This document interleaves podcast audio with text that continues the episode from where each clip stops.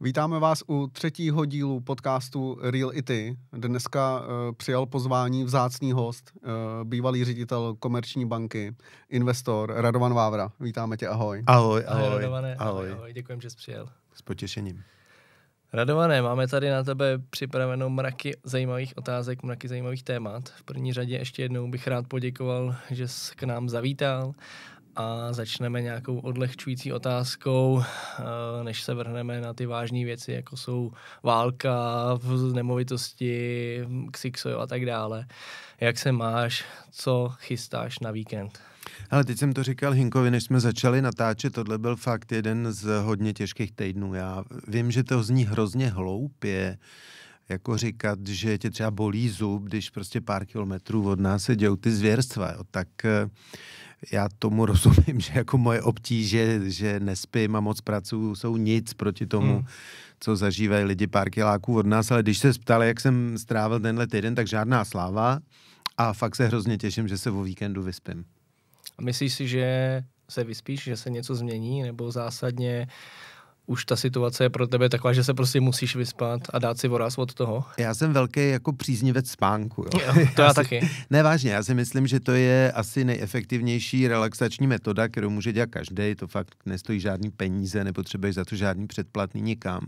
A je potřeba na to myslet, takže každý zná takový ty poučky o tom modrém světle před spaní, jak že si nemáš dát kafe nebo černý čaj v 10 večer, když se chceš vyspat a tak. A taky, že ten spánek do půlnoci je vlastně ten nejhodnotnější.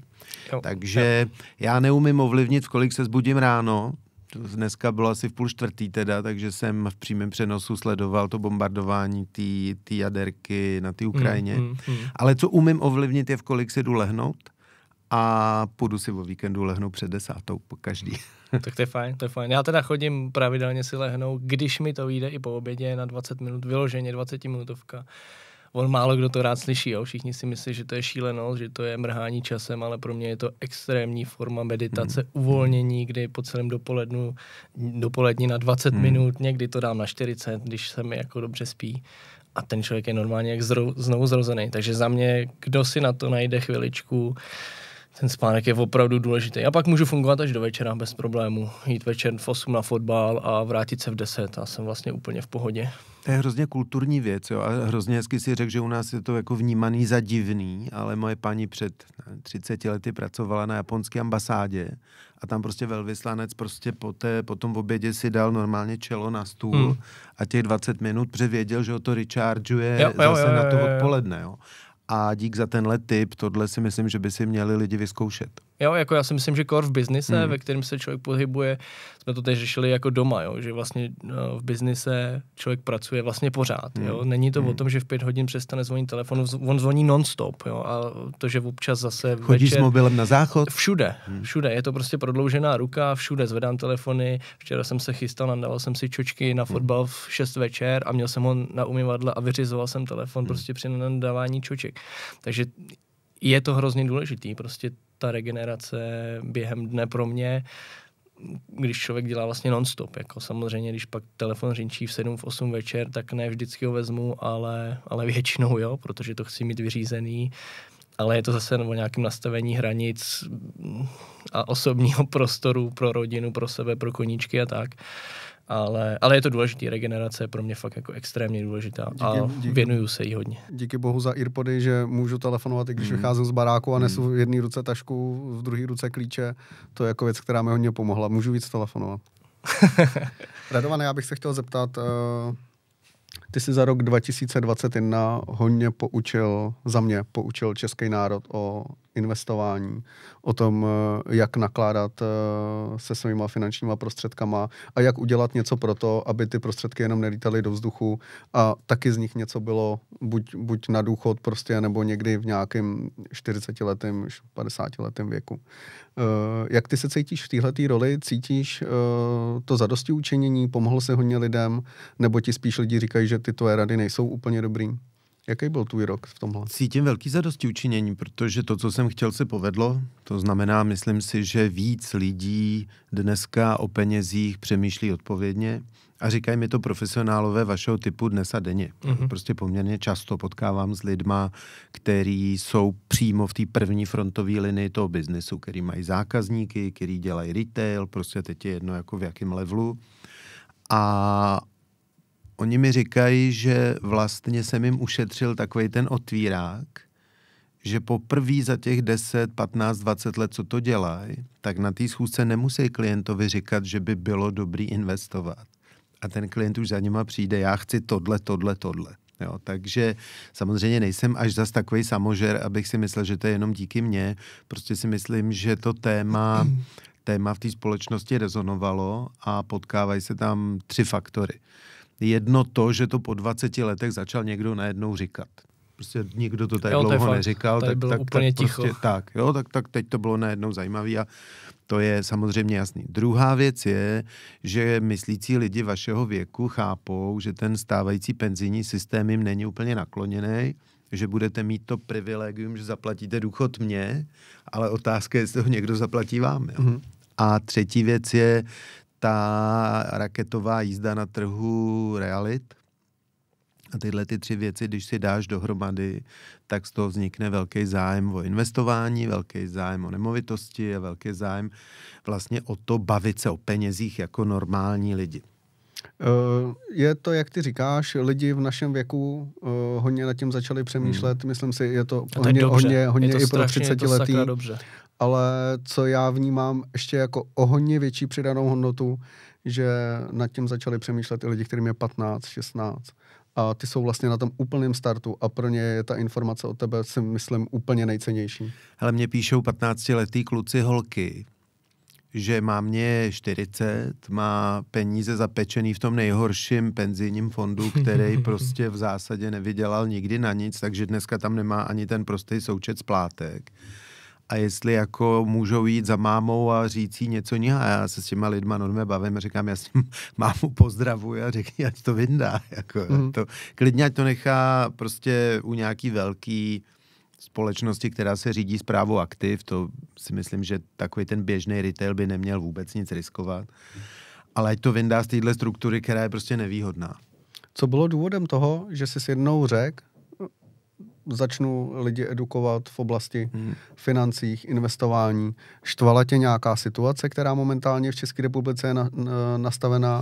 Hele, to ani ne. Eh, Já jsem eh, vlastně, bavíme o v roce 21, ale já jsem vlastně začal už v roce 20 a bylo Mhm. to takový to klasický, že kdo uměl šít roušky, tak šel roušky, kdo uměl jít pomáhat do špitálu, tak šel pomáhat do špitálu, já neumím jako ani jedno.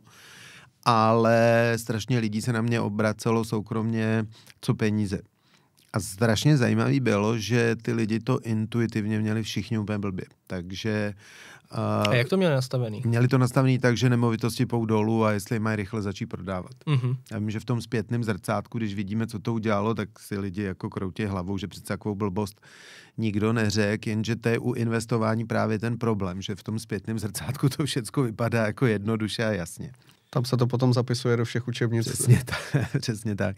Takže já jsem vlastně začal, teď jsou, to, teď jsou to akorát dva roky, když vlastně přišel ten covid a ty lidi mi začali psát, ty já mám dv- prostě dva byty, tak já to rychle prodat. A já říkám, pro boha, proč? To je to, bude to přesně naopak.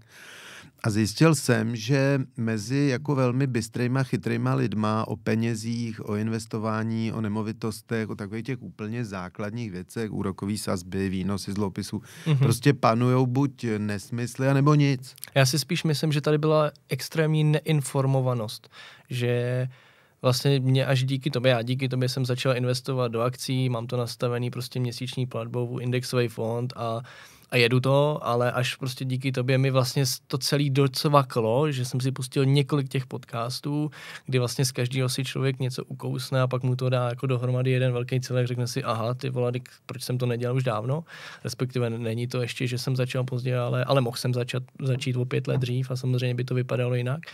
A Uh, myslím si, že to, to bylo to hlavní, uh, co to udělalo, prostě informovalo to lidi, veřejnost o tom, že vlastně něco takového je, že to není jenom pro boháče, že to je pro obyčejní lidi si tam dávat pětistovku, tisícovku, dva tisíce, podle možností, podle vejplat.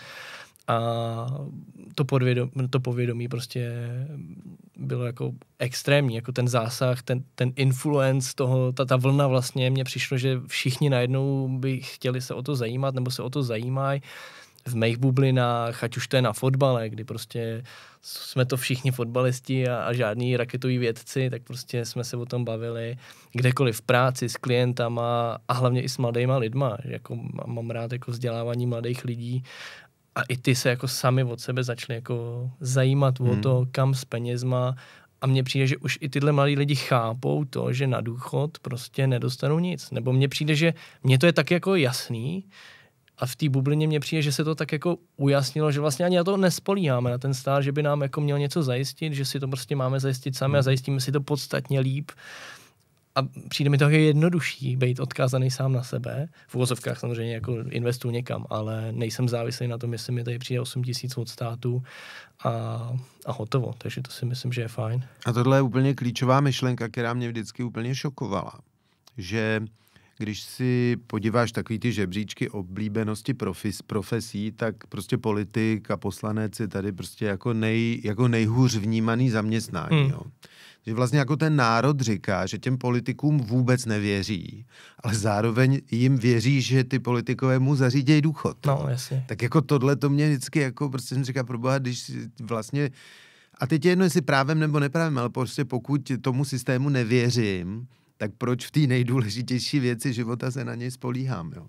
Mě tam zajímá ještě jedna věc. Super. Uh, přišel Radovan Vávra uh, na scénu a myslím si, že všichni za to můžeme být vděční. Mě spíš zajímá, proč uh, komerční banka, ostatní banky, proč tímhle tím stylem ty lidi nevzdělávají, protože mně nepřijde, že z nějaký banky vylítává pojďte tady dát, udělat tohle, dostanete tohle, protože důchod Jo, mně přijde, že dneska člověk, který nebude sledovat tebe, nebude sledovat podcasty, tak půjde do banky a nebude jí věřit. Bude si myslet, že ta banka z něj chce vytáhnout nějaký peníze a úplně mu to jako nepomůže.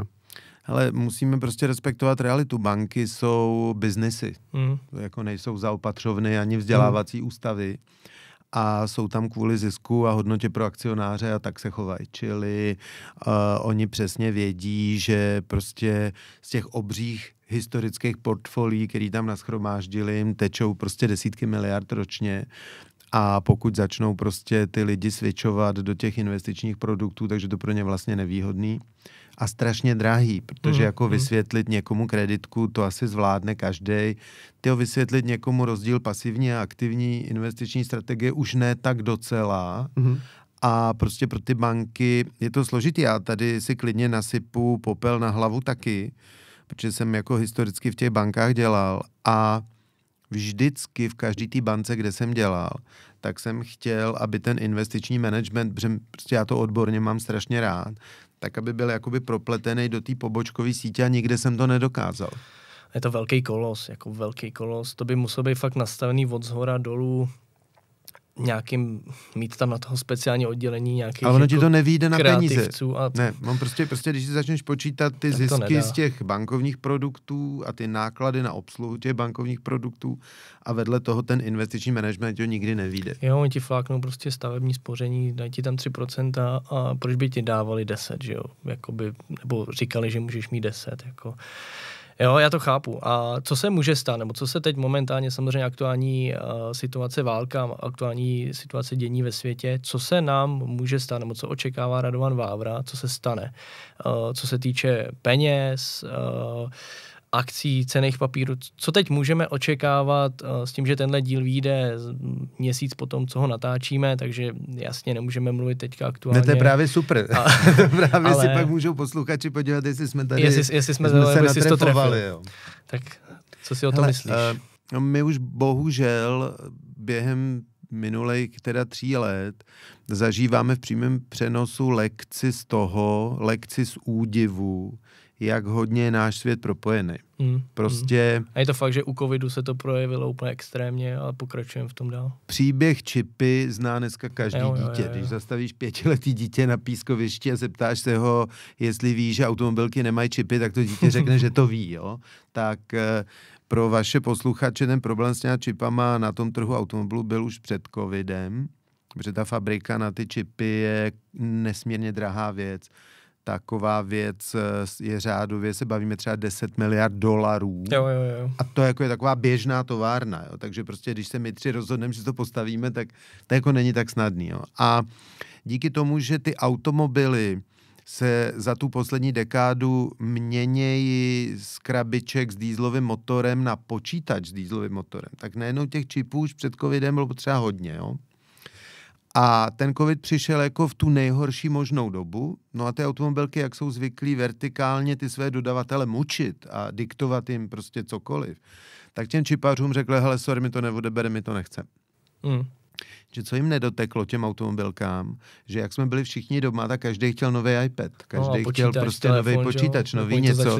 A ty čipaři řekli, OK, tak jako be my guest a přesvědčili to na druhou stranu a pak si začali jako s velkým gustem užívat toho, že těm automobilkám říkali, hele, sorry, jako my na to pro jo, nemáme. Jo, jo. Já jsem na to taky koukal, jak to vlastně, abych vůbec byl v obraze, jak to s těma čipama je. No tam bylo jako víc faktorů, že nějaká továrna tam vyhořela, hmm covid, uh, změna těch dodavatelů a najednou prostě se to seběhne a, a je z toho globální celosvětový jako průser s čipama. Já Ale sám dneška, čekám na auto, Teď jsem to chtěl říct, Kuba se na to podíval tak detailně, že si potom já jsem, objednal auto. Já jsem, jo, já jsem si nejdřív objednal auto a no, pak jsem zjistil, jaký je to průser. No, a takže jsem si, tak jako jsem si udělal rešerži, jak dlouho to asi bude trvat a minulý týden jsem tam volal, objednal jsem se někdy v říjnu loňského roku. Hmm.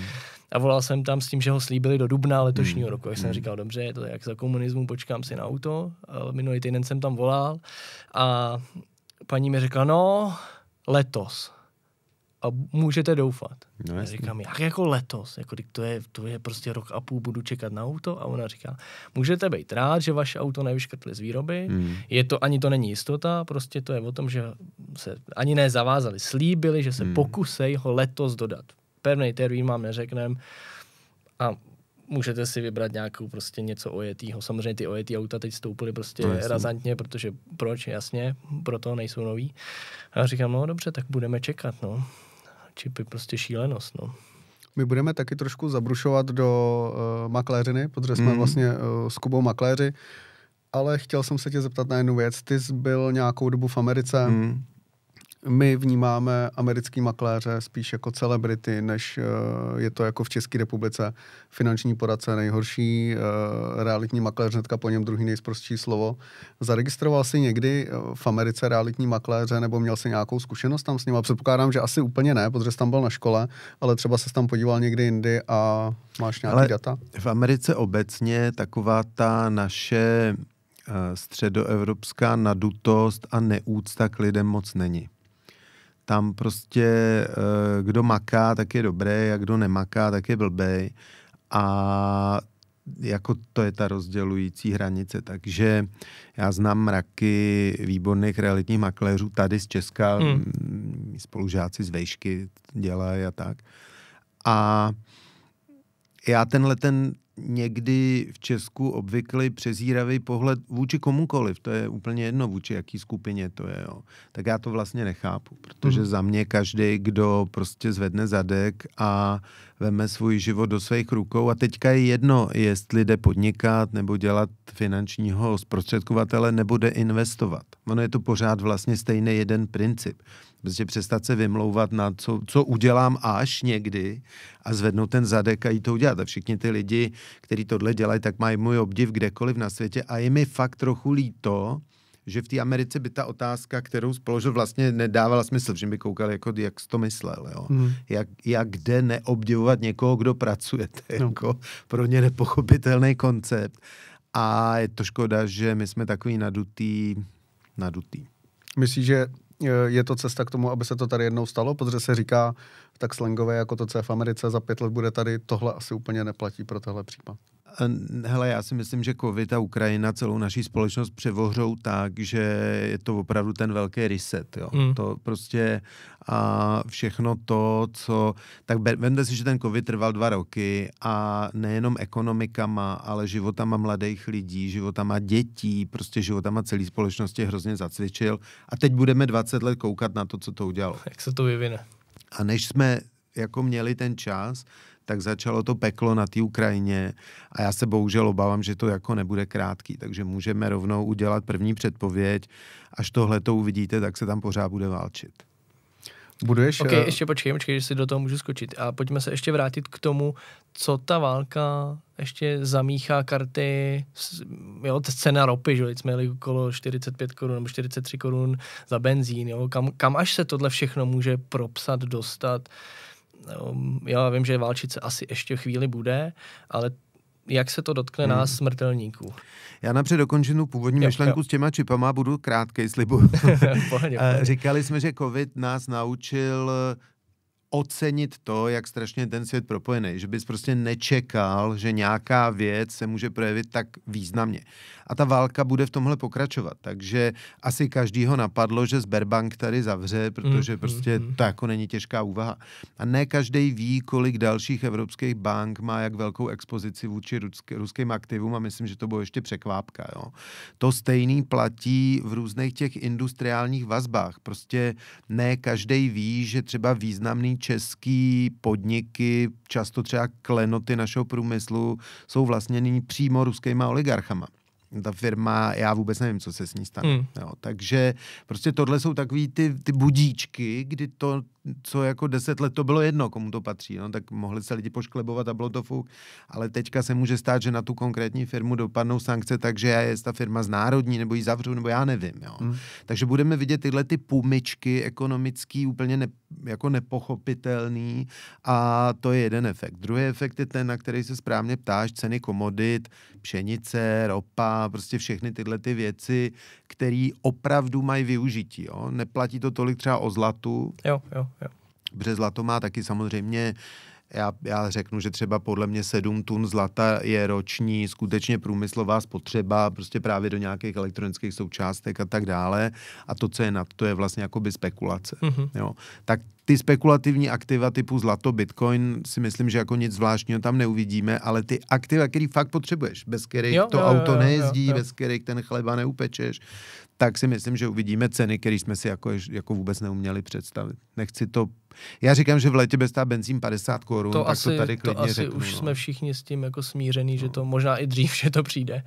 A, ale kam dál, jako to se může propsat úplně všude, bude, jako jak, jestli tohle všechno zdraží, tak to automaticky zase zdraží další segmenty, všichni, všichni zdraží zase. Je, ještě jednou po covidu zdražily restaurace, teď zdraží prostě pekaři a, a to zase bude navázaný, že prostě se globálně zdraží, inflace tomu samozřejmě nepomůže, nebo nejde tomu moc naproti jako kam až se to prostě může dostat, no. Je, je nějaký bod, kdy si řekneme, No, ten bod je ta přirozená, skutečná, autentická poptávka. Vy jste oba Hmm. hmm. profíci v oblasti nemovitostí, takže ve vašem biznesu to umíte říct z patra. Prostě 2 plus KK v Praze nemůže stát 20 milionů. mm, Jo, protože ty lidi už řeknou, to, to tam já není. nedám. Mm. Jo? Takže my na všech těch, eh, proto jsem zdůraznil, že se to týká jenom aktiv, který mají fakt fyzickou poptávku, že to fakt někdo potřebuje, tak si otestujeme, co jsou ty skutečné vrcholy. Jo, prostě tak ten byt v té Praze, já nevím, vy jste profíci, tak má stát 12 a víc třeba ne, já nevím. Jo. mm, mm. A uvidíme, kolik má stát ta ropa, protože pak eh, ty aplikace, které na ní navazují, jsou neprodejní. Ono to není jenom o palivech, ale je to o chemickém průmyslu a tak dále, tak dále. Takže když ti pak ty plastikový, levný, neznačkový sluneční brejle výjdou na 900, díky tomu, že ta ropa je drahá, si ty lidi nekoupí prostě. Jo. No, takže se to projeví za několik měsíců, spíš let a uvidíme. To ne, čověče, ono, ono ty ceny těch průmyslových výrobců rostou jako skokově hned. Mm. a e, to bude jako prostě v tomhletom kvartále uvidíme jako opravdu velké věci. Takže já nechci lidi děsit, myslím si, že se nikdo nemusí bát, jako že by umřel hlady v Česku nebo prostě, že by mu nesvítila elektrika doma, to si myslím, že fakt jako můžeme lidi uklidnit. A poctivá odpověď, že my fakt nevíme, a to je ta myšlenka o tom propojeném světě, že prostě fakt nevíš, že sice někde možná nějaká pšenice se vypěstuje, ale zrovna ta jediná loď, která by mohla z té druhé strany světa přivést, prostě nebude, nebude k dispozici. Jo? Prostě nebo něco takovýhodle, uh, to nám bude A dá se, dá se život. tomu jít nějak naproti? Asi mě napadá odpověď jako konkrétně to investování, jako jít tím naproti investováním. Dá se to tak nad tím uvažovat? Docela jo a jakoby investičně je to vlastně jednoduchá situace. Hmm. Já, to, já to zase se vrátím k tomu, že bych hrozně nerád, aby nás lidi kritizovali, že se tady tak jako poklidně bavíme nad kafem, když se tady válčí, jo, ale prostě my, my to jinak udělat nemůžeme. Jo, to museli jako zrušit, to... anebo nebo nevím, jo. Takže prostě eh, pro mě jako investičního profesionála ten konflikt je celkem jako jasný. Vím, že um, ty trhy těm nevadí jako status quo. Je to hrozně jako ošklivý, ale když se tam bude válčit dalších deset let, tak se na to ty lidi hrozně zvyknou, zvyknou se na to ty trhy, trhy. oklepou hmm. se a ta zpráva bude, kolik tanků jsme rozstříleli a kolik lidí jsme zajali a vlastně to bude žádná zpráva. Jo? Takže byť to samozřejmě nikomu nepřeju, tak pokud to dopadne takhle, tak ty trhy za týden o tom nebudou vědět, přeceněj si ty vzorce, akcie amerických zbrojovek budou posilovat, prostě akcie nějakých jiných firm nebudou posilovat. A je to hmm. jako relativně snadná úloha. Zrovna tak víme, kam se to propíše do úrokových sazeb, a celý svět uh, přemýšlel o tom, že by začal zvedat úrokové sazby a to v této situaci bude obtížný, protože vlastně financuješ tu státní pomoc, nebo dokonce třeba účast ve válce, hmm. no a tak si ne, tak ho nezdražíš. Jako, jo. Takže bude to mít dopad na, na situaci amerických úrokových sazeb a ta ovlivňuje celý svět. Ta ovlivňuje, jak se daří akcím, jak se daří v čemu. Takže tady nebude žádný důvod k panice, každý ví, že když teda ta cena těch komodit jde nahoru, tak je možná dobrý si na ně zaspekulovat, koupit si nějaký akcie těžarských firm. Já třeba zbrojovky ze zásady nekupuju, ale ten Raytheon a všechny tyhle ty firmy jasný, že se jim bude dařit. Jo. Hmm. Takže z pohledu investičního managementu je to vlastně jednoduchý, víme, komu se bude dařit, komu nebude a víme, že nevadí zlo, je to hrozný, že to řeknu, ale těm trhům nevadí zlo, ale trhům vadí nejistota. Takže vlastně, uh, jestli se tam Putin zavře na další dva roky v bunkru svého 100-metrového stolu a bude každý den vyprávět ty bláboloviny v televizi, tak jen trhům je to fuk. Jo, OK. Takhle asi mi to úplně bohatě stačí, děkuju. Jsi spokojený s válkou teď, dobře. ne, to, to, je, to, to ne s válkou a s odpovědí. Buduje, uh, buduješ radované uh, svoje realitní portfolio? Zajímá tě nákup bytu, co se týká... V rámci diverzifikace? Jo. Asi jo, že jo. Teďka dokončujeme, dokončujeme v Průhonicích akvizici jednoho bytu, který je ve výstavbě a udělal jsem to přesně v situaci, kdy jsem tu nejistotu na trhu cených papírů už jako fakt vnímal významně, takže řekněme loni v létě a už jsem neviděl jednotlivý akciový tituly, po kterých bych strašně jako toužil. Výjimka byla Nvidia, mm-hmm. Ale, jej, že jo? ale já do jednotlivých eh, akcí dávám vždycky na vstup milion korun a ten byt samozřejmě bohužel teda významně dražší, takže jsem nemohl dát ty peníze do té Nvidia, protože to, to by bylo špatně, takže jsem si koupil za milion Nvidia a potřeboval jsem utratit investovat řádově dalších náct milionů, mm-hmm. takže dokončujeme, dokončujeme investici a už teď vím, že kdybych ten byt vůbec si jako prostě s ním dál nic nedělal, jenom ho flipnul, mm-hmm. takže je to s velmi slušným ziskem. Jako.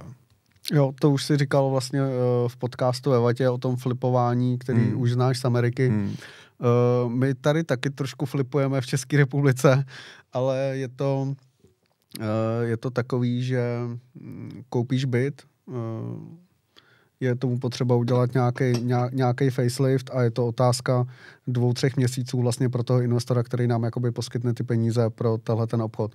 Bylo pro tebe někdy tohle zajímavý, nebo to pro tebe není nic, co by tě úplně bavilo, anebo je to pro tebe nejistý? Hmm, pro mě by to bylo hrozně zajímavý, ale já to neumím. A tahle věc dobře funguje, když ty náklady toho faceliftu prostě nedáváš třetí straně a neplatíš DPAčko a neděláš to celý komerčně, protože pak jako ty delty se tam smazávají.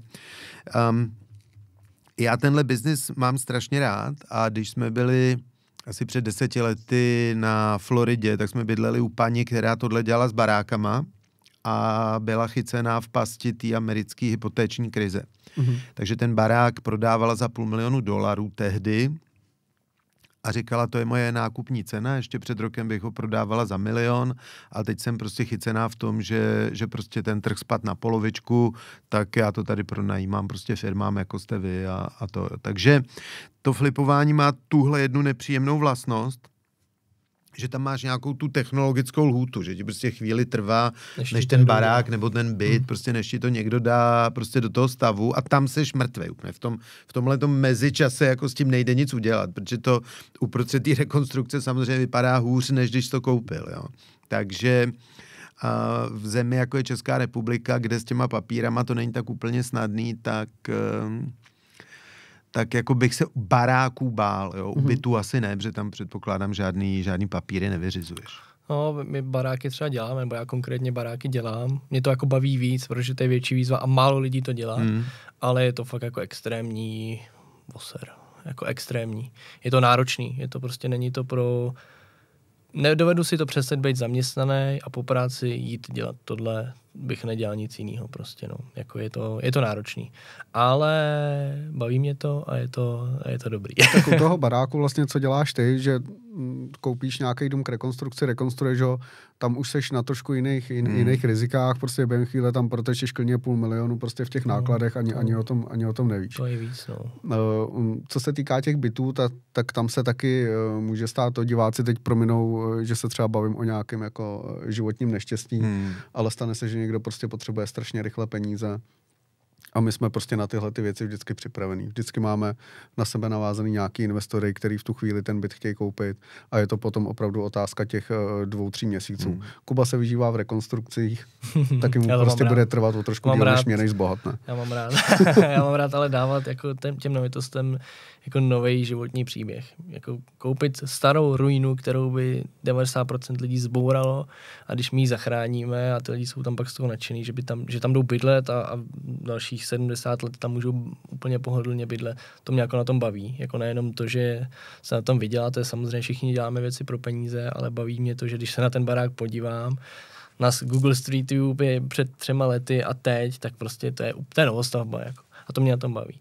A právě ty si říkal, uh, nebo jsi takový zastánce, nebo já tě tak vnímám, že investování do nemovitostí není úplně dobrá věc. Uh, oproti třeba ceným papírům, což chápu, ale v případě, že je mi 20 a chci začít investovat, ať už jakkoliv, tak do cených papírů můžu pravidelně měsíčně tou tisícovkou, dva tisíce a tak dále, ale co napákovat tohle flipování uh, hypotékou. Já vím, že to je náročné, není to pro každýho, ale když mi rodič poskytne nemovitost do zástavy, já si koupím byt za milion, flipnu ho za dva miliony, rekonstrukci udělám za 300-400. Jsme mimo Prahu. Jsme, no jasně, jenom modelový příklad uh, a vydělám na tom nějakých, já nevím, 700 tisíc třeba za rok. Uh, za mě je to třeba super, jak se k tomuhle stavíš, jako... mm, Vím, že jako ty nemovitosti je pro tebe takový jako... Ne? Ne, ne, hele, Nebo to, to, tak, to, tak nějak jsem to musíme, navnímal. To musíme opravit, jo. Jo? Pojďme to narovnat. A já přesně vyspecifikuju, kde si myslím, že je ten problém. Lidi neinvestují dostatečně ve velkém objemu a vylhávají se z toho tím, že říkají, my přece si platíme hypotéku, takže budeme mít na ten důchod tu nemovitost. Jo, a já takhle, říkám, jo, jo, a já říkám, to je fajn, ale vy pak stejně neprodáte, protože to nikdo neudělá v Česku. Já to klidně udělám třeba. Jo. Ale málo lidí to dělá. A tohle, tuhle mentalitu já kritizuju.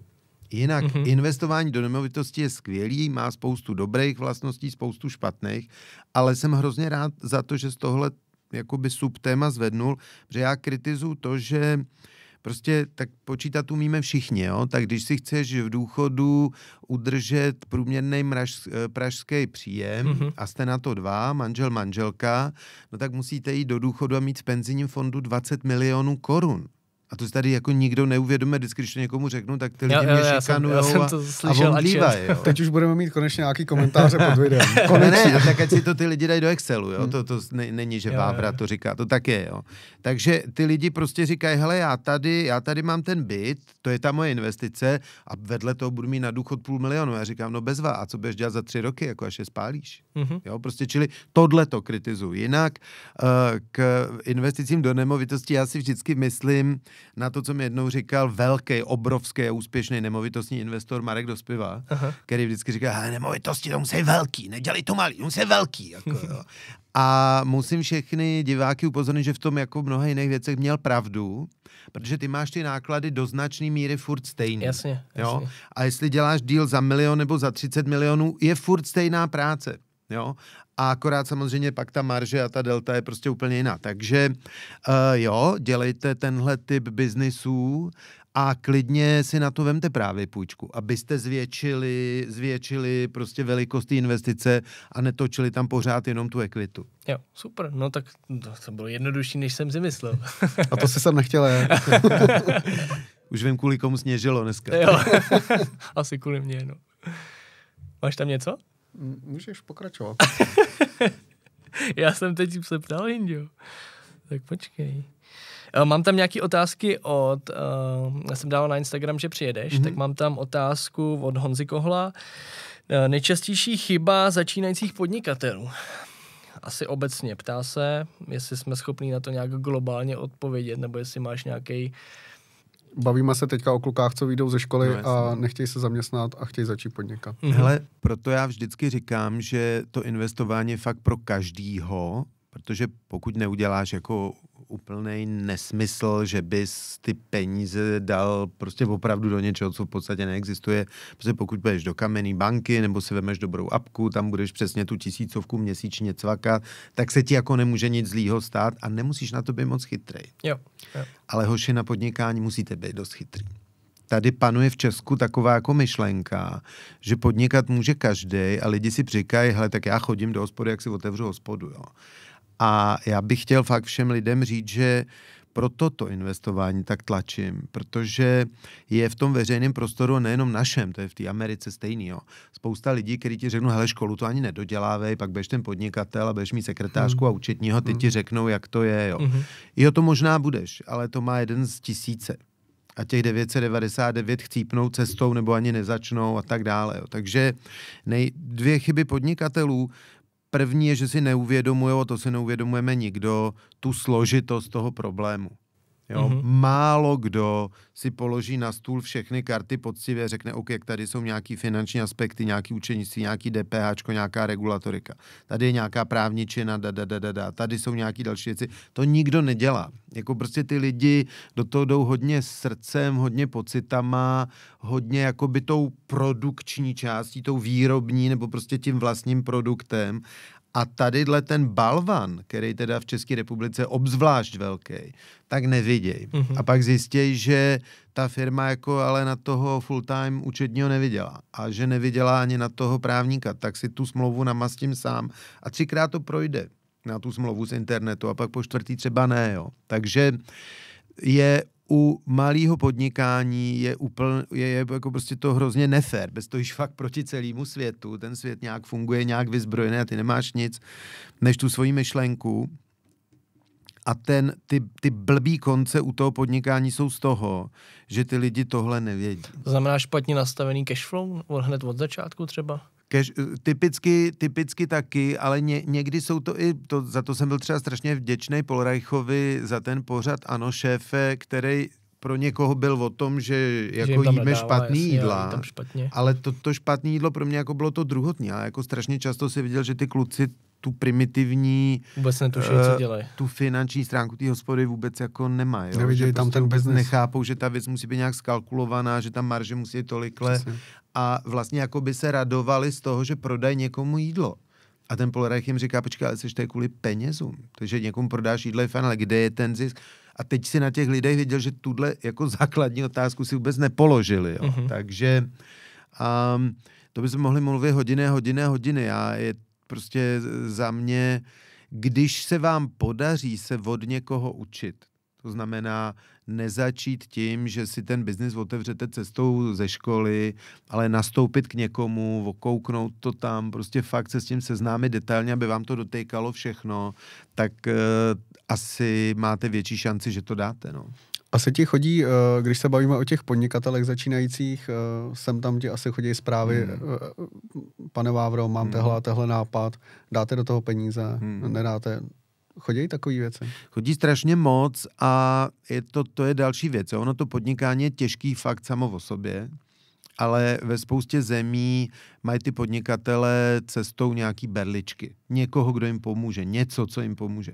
A v Česku je tohle jako obzvlášť velký problém. Tady pořád všichni vypravují, jak je snadný prostě všecko odfinancovat. Jo, firmu s pětiletou historií s pozitivním cashflow a se ziskem si každý rád koupí, ale to není to, o čem se bavíme. My se bavíme o tom, že ty lidi mají buď nápad, anebo se půjčili prachy od širší rodiny, ty tam, všechny, zdroje. ty tam všechny spálili, ta věc funguje, takže zjevně už to není jenom PowerPointová prezentace a v téhle fázi něco odfinancovat je jako v Česku téměř nemožný. A nebo si ten financiér řekne, OK, ale já chci 90% té firmy. A byť je to finančně správně, protože on bude ten, kdo ponese veškerý riziko, tak je to tady v té zemi pro ty lidi úplně neskousnutelný, pro ty otce zakladatele. Takže tady, když už se nějaká firma dostane do bodu, že by fakt někdo financoval, financoval, tak tam nastane jako nekonečná hádka o to, o kolik, o procenta, kolik kdo z toho má. A musím říct, že ty otcové zakladatele jsou většinou ty naivní. Ty hmm. financiéři hmm. jako vědí, co chtějí. Nedávno se začalo mluvit o tvém projektu Xixo a chytrý... To není můj projekt. Chytrý elektroměry. To je můj projekt. Tak. A zaregistroval jsem spoustu negativních komentářů, jak na Facebooku, hmm. Eh, byl si v nějakých rozhovorech, i jeden třeba mi nepřipadal eh, úplně příjemný, že spíš to vypadalo, že by tě to mělo trošku jakoby sundat, jak se s tímhle vyrovnáváš ještě teďka. Ty, v, eh, teď nechci říct, že máš moc let, ale v tvém věku, když se na tebe navalej všichni tyhle ty mladí bitcoinoví experti a, a kry, kryptoměnoví prostě králové, na Instagramu a na Facebooku a říkají ti, že to děláš prostě špatně a že chceš jako lidi podvíst. Jaký je to na psychiku? Eh, sundává ti to, nebo naopak si hmm. řekneš, musím teď jít a musím to jít víc vysvětlit, nebo... Uh, mě jako obecně málo co sundává, jsem fakt jako tak odolný, že je mi to jedno, jo. ale jako osobně, to ke, ke mně to jako vůbec nedoteče. Ale uh, ten feedback, ta zpětná vazba pro mě důležitá je. To jsou dvě různé věci, jestli se z toho doma hroutím, nebo jestli to vnímám. A samozřejmě to vnímám. A bylo to strašně zajímavé. Je to pro mě, jako se to rozdělilo na takový tři tábory. A ten první byli lidi z financí, nebo lidi z podnikání, nebo lidi z venture capital, který jako říkali jasně, tak buď mu to vyjde, nevíde a je to rizikový projekt. A vlastně tam nikomu jako na tom nepřišlo nic divného. Jo? A to bylo zajímavé. Pak byli ty lidi, kteří hodně žijou v té kryptokomunitě a vlastně jakoby každá uh, monetizace ty jejich myšlenky je jim cizí. Mm-hmm. A ty byly teda úplně ve smrti. Jako. Ty si mě různě odsledili a vyškrtali a, jako, a bylo, mhm. bylo, to, bylo to až fakt, jako si myslím, z její strany jako zbytečně, zbytečně agresivní, ale v tom není žádný obsah z toho se jako nepoučíš, jo? Prostě když ti ty lidi řeknou, že jsi idiot, tak řeknou, mm, OK, a máte tak tam nějakou další myšlenku. A, názor tak a tak, jo, takže, takže to, to bylo jako, uh, já nevím, třeba 200-300 lidí, z těch celkem 100 tisíc, co mě sledují na těch sítích, tak eh, jsme se rozešli na těch sítích a já to vlastně trošku nechápu do teďka, protože si myslím, že to je moje odpovědnost. jako prostě hmm. to jsou moje projekty a, a tak. No a pak tam byla relativně jakoby velká, velká skupina lidí, který tomu vůbec nerozumějí meritorně. Tadyhle ty kryptaři tomu jako rozumějí. Jo? Takže, takže prostě oni vědí, co říkají, oni chtějí ten svůj decentralizovaný vesmír. Xixojo není decentralizovaný, ale naopak brutálně centralizovaný a tenhle ten jejich filozofický boj se přenes na mě a já to respektuji a to je život. No a pak tam byla obrovská, obrovská masa, to bych řekl, že bylo třeba 80% těch hlasů lidí, kteří se tomu vůbec nerozumějí, který prostě vůbec eh, vlastně nevědí, o čem ta debata je, nevědí, co je Bitcoin a nevědí, co je Xixojo.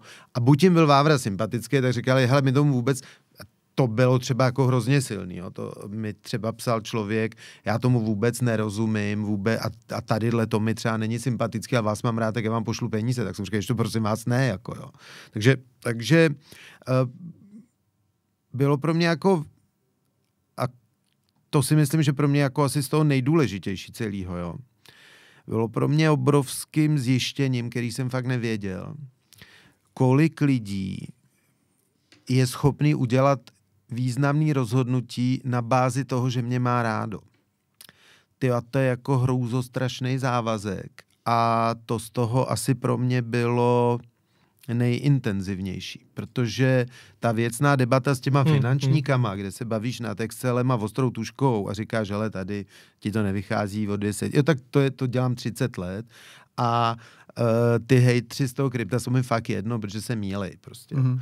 Ale to, když ti prostě a opravdu armády lidí píšou, my na to kašlem, nám se to prostě vůbec tomu nerozumíme, ale vás máme rádi, tak eh, to bylo jako velká, velká, velká věc. Myslíš, že tyhle lidi budou posílat peníze do projektu, budou nakupovat uh, tokeny lidi, kteří věří Radovanova, Radovanovi, ale nevědí nic o projektu? No a z toho mám právě nejhor jako velkou obavu. Jo, protože eh, jestli jste viděli nějaký ty moje podcasty na tohle Jo, jo, téma, jo. tak uh, vidíte, že se tam všude snažím mávat vlajkou a Nedělejte křičím, to. riziko, riziko, riziko, Hmm. dělejte to ty z vás, který tomu rozumíte. Ale to je obecně, ne? O investování vlastně Jasně, a já jsem doufal, že po tom roce už jsem to těm lidem sdělil, že riziko se rovná očekávaný výnos a teď jsem zjistil, že ne. Teď jsem zjistil, že vlastně to, co jsem si já myslel, jak jsem ty lidi jako vzdělal, tak, tak eh, jako velmi málo. Takže abych eh, odpověděl úplně na placku, je to pro mě obrovský závazek, který jsem si, než my jsme ten projekt spustili 15. prosince. To, že jste ho neviděli v tu dobu je normální a tehdy jsme se s Xixoem setkali a řekli jsme si, pojďte udělat tuhle věc, bude to první v Česku, bla, bla, bla. A od toho 15. prosince se stala strašlivá spousta věcí, které prostě se do toho nějak propsaly. Ale za mě fakt ta největší byl ten závazek vůči těm lidem, který já ani neznám. Já Hmm, ani hmm, nevím, hmm. kdo to je. A když mi ty lidi píšou tyhle věci, tak eh, to bylo něco, o čem jsem 15. prosince si neum... Prostě by tě to vůbec Nepředstavitelný. nenapadlo. Nepředstavitelný. Fakt, dík za to slovo. Fakt nepředstavitelný. To si myslím, že zatím je ta velká, vlastně dlouhá dráha, ty dva roky prostě vystupování toho influencerství vlastně jako takového. Kámo, a mně to připadá jako moc stejně. Jo, Ale... ale... Že si prostě, promiň, že ti do toho jo. skočím, jo. Já tím, že je mi 60, tak ten svůj život beru možná vážněji, než když mi bylo 30. Hm. A to, že mi cizí lidi jsou ochotní napsat, my vám věříme do té míry, že, a teď si za to dodej cokoliv, Mhm. tak je pro mě jako strašně silná message. Je to něco, co to je, je to prostě něco, co, co jsem si jako neuměl představit. Jo. Mhm. A teď s tím musím nějak žít a určitě to zvládnu, určitě, ne, jako, určitě to nebude průser a určitě to uděláme dobře, o tom jako není sporu, ale fakt musím říct, že tahle vlna, pozitivní vlna, mě jako úplně vykolejila. Jo, a jako v případě, že dobře, tak uh, ať už na nějaký takovýhle jako uh, srdcový záležitosti vám někdo pošle tisíc korun, dva tisíce, pět tisíc a nejsou to celoživotní úspory, čertové, věřím Vávrovi, dám do toho prachy, o který vím, že můžu přijít. Jako u každého Jo. rizikového projektu, jo? to právě vůbec nesouvisí s Xixoje. Za mě úplně v pohodě. To jako. souvisí s tím, že to je technologický projekt v plenkách. Jo, jo, A i kdyby jsme to vydávali cestou neregulovaných dluhopisů nebo listingu na startu v Praze, tak to riziko je furt stejný. Jo? Jo, jo, jo. Akorát by to samozřejmě vůbec, vůbec nevzbudilo žádný mediální zájem a já ho fakt nečekal. Já jsem si myslel, že prostě je to stejný, jako když fakt, em, tak eh, vy jste oba lidi od peněz a vyjmenujte mi emise na pražské burze. No, Jo, rozumíme dál. si. Jo, ale ro, chápeš to? Jo, jo, jo, jo. Prostě, takže prostě my, kdyby jsme jako Simple Cell šli na pražskou burzu, to nikdo neví ani. Což by bylo zase špatně na druhou stranu. Mm. Ale ne, je tady, to prostě něco novýho, Tak. něco prostě, co tady není, něco novýho, neznámého, hmm. samozřejmě kontroverzního Jasný. na jednu stranu, lidi se toho bojejí, na druhou stranu se o tom mluví, Já vím, což ale je pro víš vás co? dobře. Víš co? Já, já, tomu, já tomu fandím, já když jsem viděl, já jsem zaregistroval vlastně až tu vlnu negativity, hmm. takže já jsem si to vlastně, ani já jsem to tam nestudoval úplně jako do detailu, já jsem asi chápu ten princip, o co jde, uh, a já jsem si řekl, jo, hustý, vydržím jim palce, ono to asi vyjde, nebo, A nebo nevyjde. A nebo nevíde, dobře, ale nepust, nepustil bych tam prostě celoživotní úspory, eh, protože vím, že to nemůžu obchodovat, vím, že minimálně 3, 4, 5 let to prostě bude ležet v nějaký bázi tokenů a prostě pro mě to je v uvozovkách horší Bitcoin s možným jako lepším zis- ziskem za těch pět let. jako člověk, který si to jenom, jenom pár videí jsem o tom jako navnímal a vlastně to jako chápu a nechápu moc jako proč se kolem toho tak jako extra jako začalo brojit. Já vím, že je to hodně peněz, jo, ale ve finále kdo vám pošle 100 milionů, tak jako ty peníze už musí mít, nebo 200, že jo, nebo kdy vám to někdo, dva investoři, kdyby vám to zainvestovali, tak ty lidi musí to chápat, musí tomu věřit a musí chápat riziko, že o ty peníze můžou přijít. A Hele, my máme jako... velkou výhodu, že až to lidi uvidějí, tak už uvidí, jak to dopadlo. Jo? A mm, to, mm. to si myslím, že je, že je fajn. Jako já, já jsem s tím naprosto v pohodě. Vlastně mě to vůbec jako nějak ani extra jako nepřekvapilo. Když jsem to viděl, jinak jsem mi to řekl, viděl jsi to, viděl jsi to. A říkám, jo, hm, dobrý, jako Jakože, prostě jsem se... Já jsem se tě ptal v rámci přípravy, ty jsi dost nepříjemný. Jo, ne. ale přiznej se, že jsi mě hejtoval na Instači, ne, ne, ne, ne, ne, ne, ne, ale, ale jakože prostě viděl jsi to, ty, jaká kontroverze, jako viděl jsi to, říkám, jo, tak já se na to hmm. podívám a... Hele, kontroverze mě fakt nevadí, protože já jsem docela risk taker. Jo, já jo, takže mě kontroverze provází celý život. Fakt chci to uzavřít z mé strany tím, že kontroverze mě nepřekvapila a nevadí ale úplně mě vykolejila ta důvěra těch lidí, která se bohužel nezakládá na studiu toho projektu, ale na základě toho, že mě nějak mají pocit, že mě znají. A to je prostě věc, kterou budeme muset nějak vyřešit a až to uvidíte, tak uvidíte, jak jsme to vyřešili. Super. Já tady mám ještě jednu otázku od Petra Němce. Je mu 20 nebo kolem 20 a ptá se, půjčil by si Radovan Vávra ve 20 letech na podnikání? Od mámy jo, i jsem to dělal.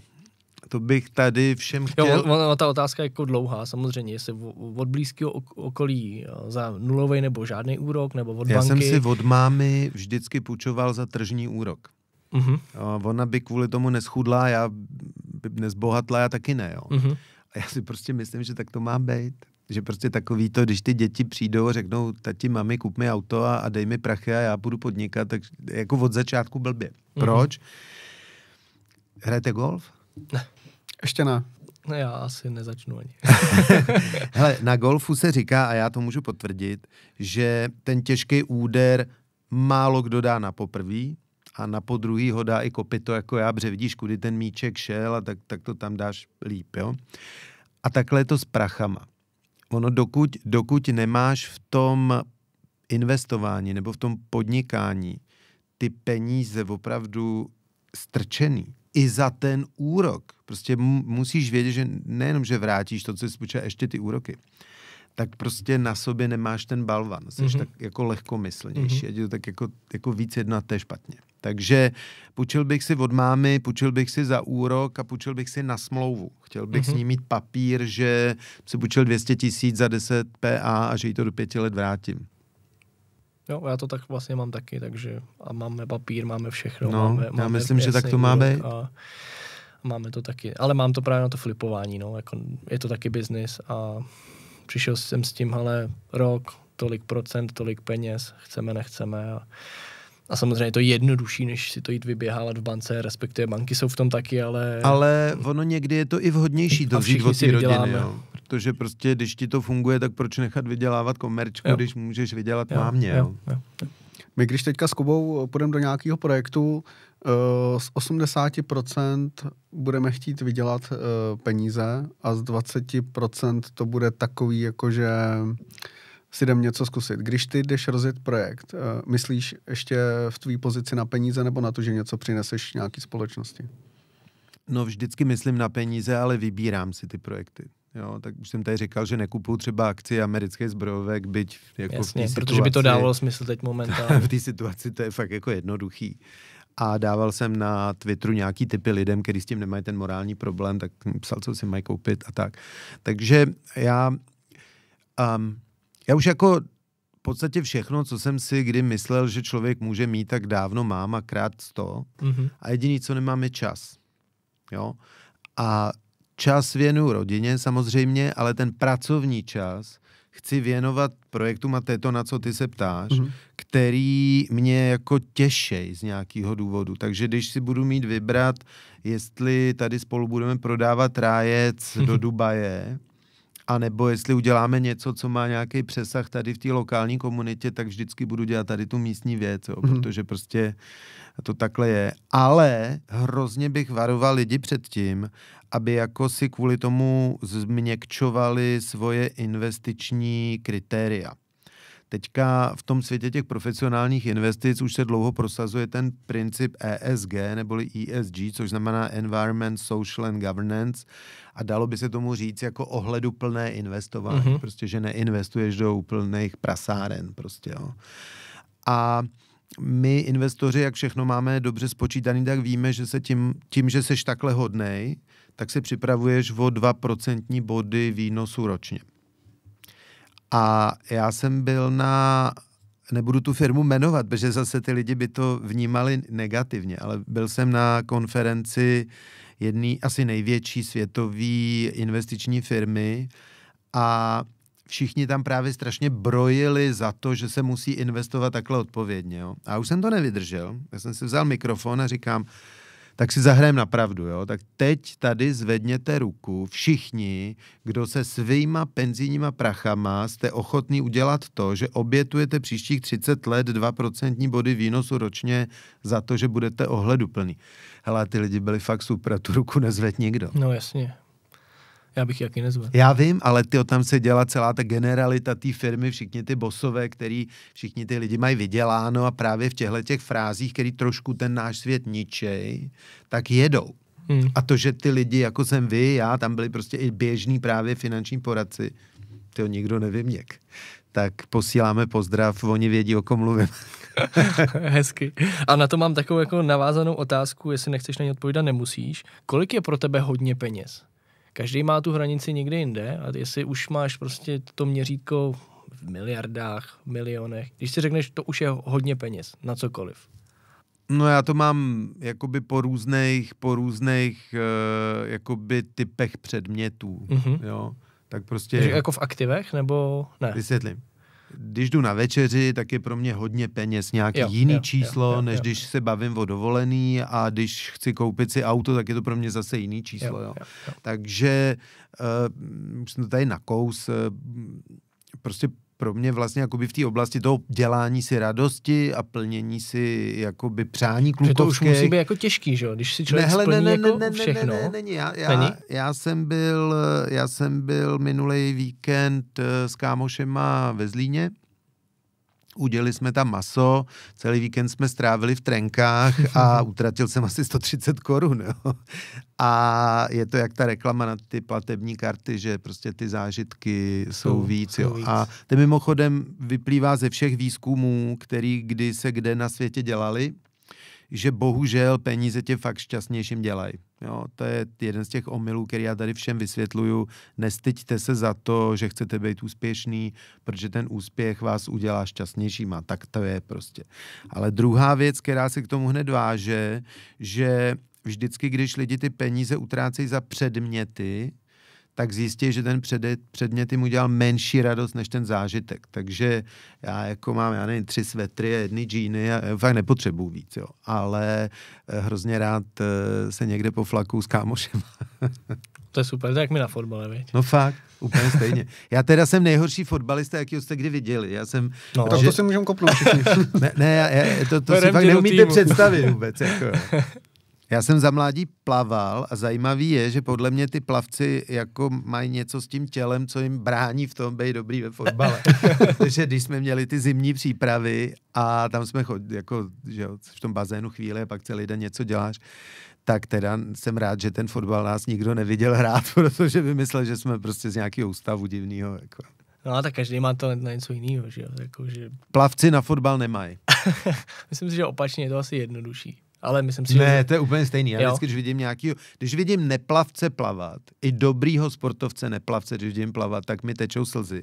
A taky jsem pak právě dělal triatlon, což spousta vysloužilých plavců dělá, protože to běhání a to kolo, to je fakt jenom věc, kolik toho natrénuješ. A ty a to plavání se dospělej učí blbě. Mm, mm. Urveš to jako a udejcháš, to je hezký, ale prostě ten Nadřeš plavec se. ti plav, vždycky uteče. Jo. Hmm. Takže uh, ne, hele, fotbalisti nejsou zase dobrý plavci, jak to je férovka. Je to fér, tak dobře, je to fér.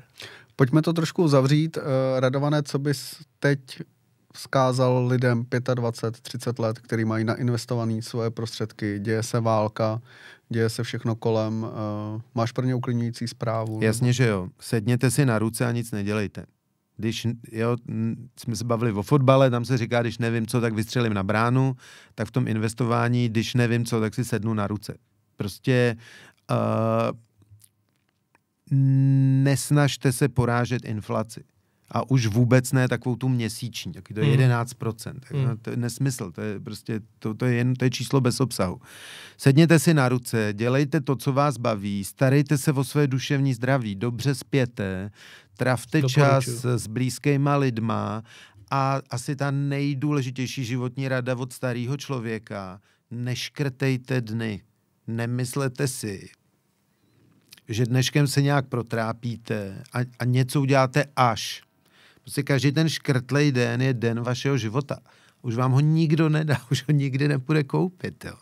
Tak eh, já to říkám, protože v těch covidech a v těch válkách člověk k tomu škrtání těch dní trošku má tendenci. Že si řekne tohle jako přečkám. Hmm. Tak já říkám, ne, ne, jsou to vaše dny a neškrtejte. No super, děkujeme. Tak to je nádherná myšlenka. Nakonec. Děkujeme, Radované, že jsi k nám přišel. My děkujeme divákům, že nás sledujete. Eh, všichni se držte, buďte, buďte v klidu. Eh, my se taky snažíme být eh, všichni v klidu, jak se dá a těšíme se na vás u dalšího dílu. Čau. Peace. Děkujeme, ahoj.